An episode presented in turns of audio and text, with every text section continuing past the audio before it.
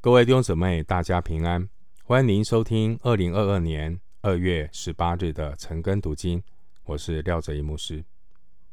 今天经文查考的内容是《路加福音》十三章十到二十一节，《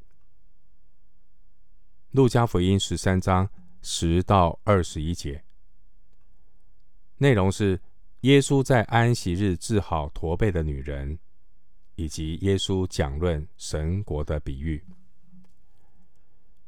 首先，我们来看《路加福音》十三章十到十七节。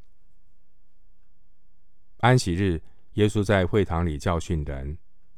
有一个女人被鬼附着，病了十八年，腰弯得一点直不起来。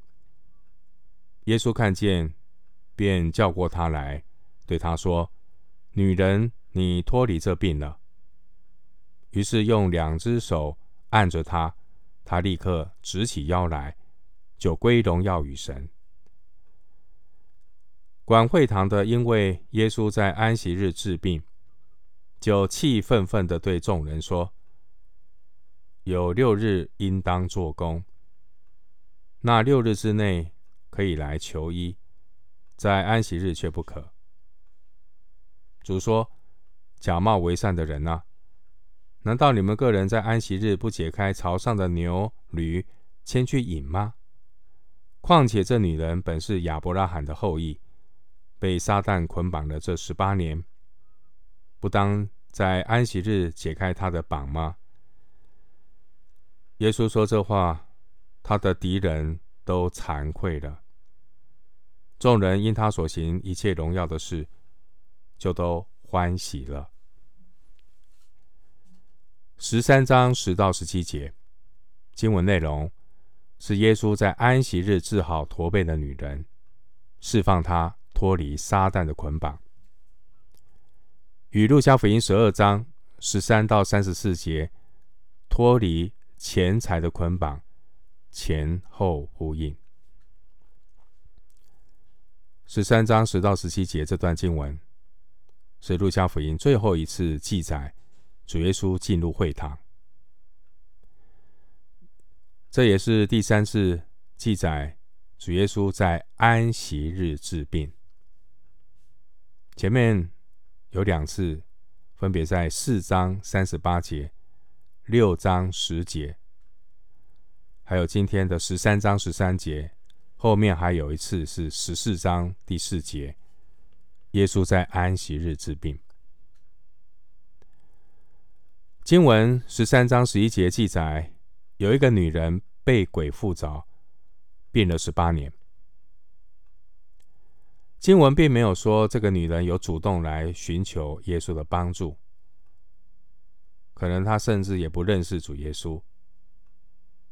所以呢，这完全是耶稣基督他自己主动来释放医治这个被鬼附的女人。主耶稣所行的神迹，并不是根据人的需要或请求，是主耶稣他自己亲自主动的来寻找罪人，并且要透过这个事件表明神对安息日的心意。经文十二到十三节说，耶稣把那个女人叫过来，对她说。你脱离这病了。于是用两只手按着他，他立刻直起腰来，就归荣耀于神。其实主耶稣只要宣告你脱离这病，就可以医治那个女人。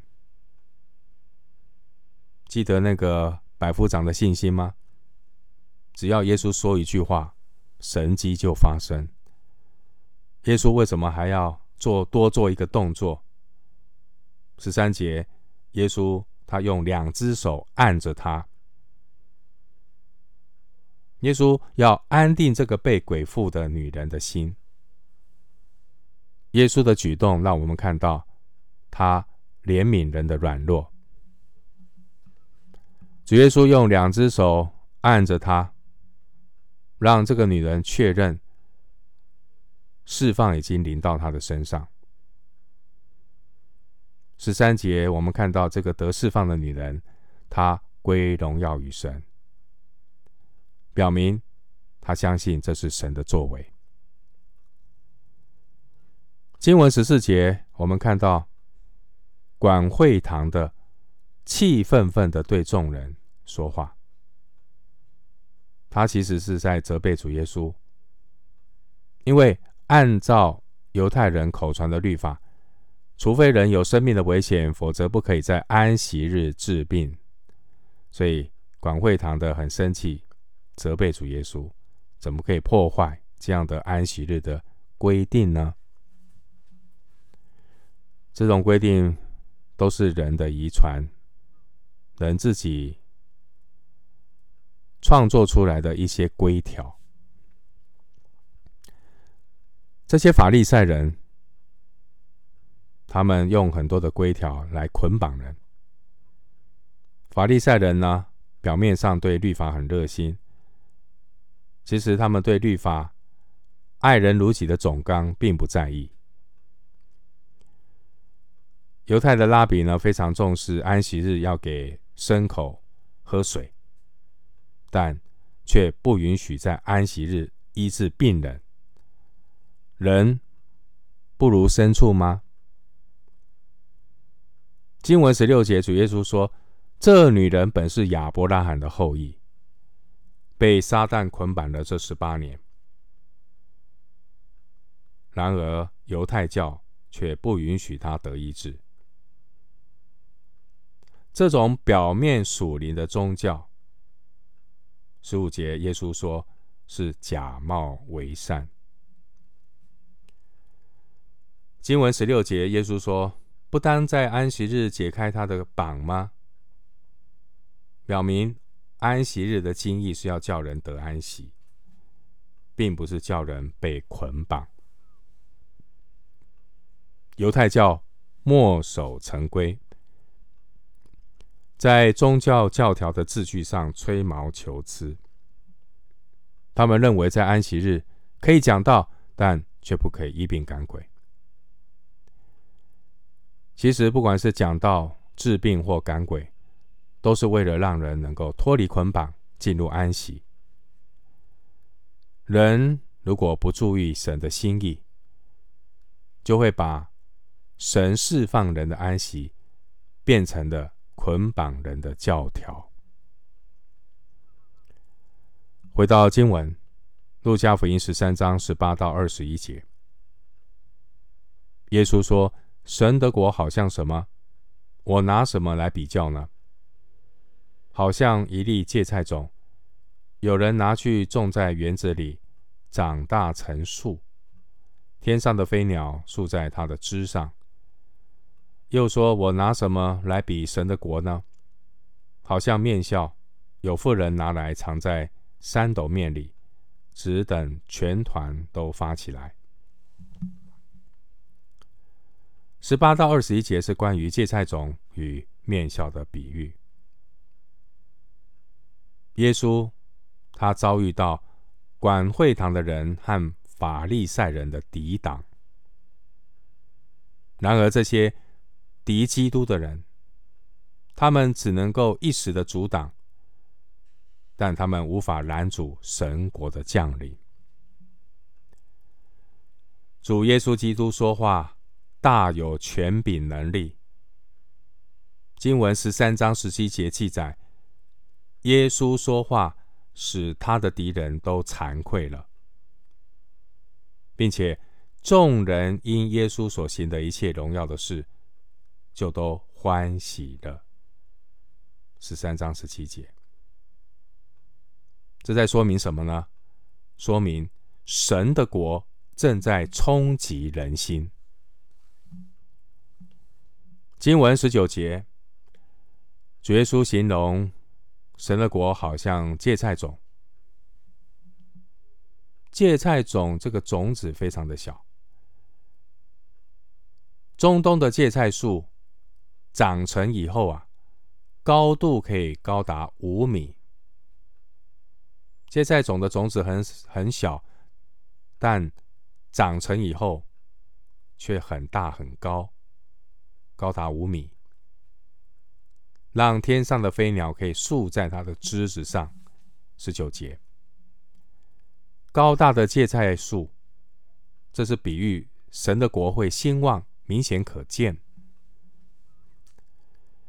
经文二十一节，绝书又形容神的国好像面酵，面酵是从上一次发酵之后的面团里留下一小块，和新的面粉和在一起的时候，就可以使新的面团发起来。二十一节的三斗面大约有四十升，做成的饼可以供应一百个人。面酵发起来的面团，这是比喻神国，神国的那种不是用眼见可以看的那种的发展跟改变。主耶稣首先提到男人种芥菜树。然后又提到妇人发面做饼，主耶稣借着男人和女人都很熟悉的事物，帮助人理解什么是神的国。神的国就像芥菜种和面酵一样，因为是带着生命，所以虽然一开始看起来很渺小，但却能够。无声无息的发生作用，最后产生很神奇的变化。弟兄姐妹，神始终以人所不知的方式在动工。神的国度最终要充满天下。但以理书二章三十五节。今天虽然每个信徒，都有他自己的软弱，有一些人也常常为自己的灵命成长缓慢而担心。弟兄姊妹，不要担心，只要神的道已经进入我们的心，神的全能就会在不知不觉当中逐渐的改变我们。圣灵会借着神的道，在圣徒心中动善工。而最重要的是什么呢？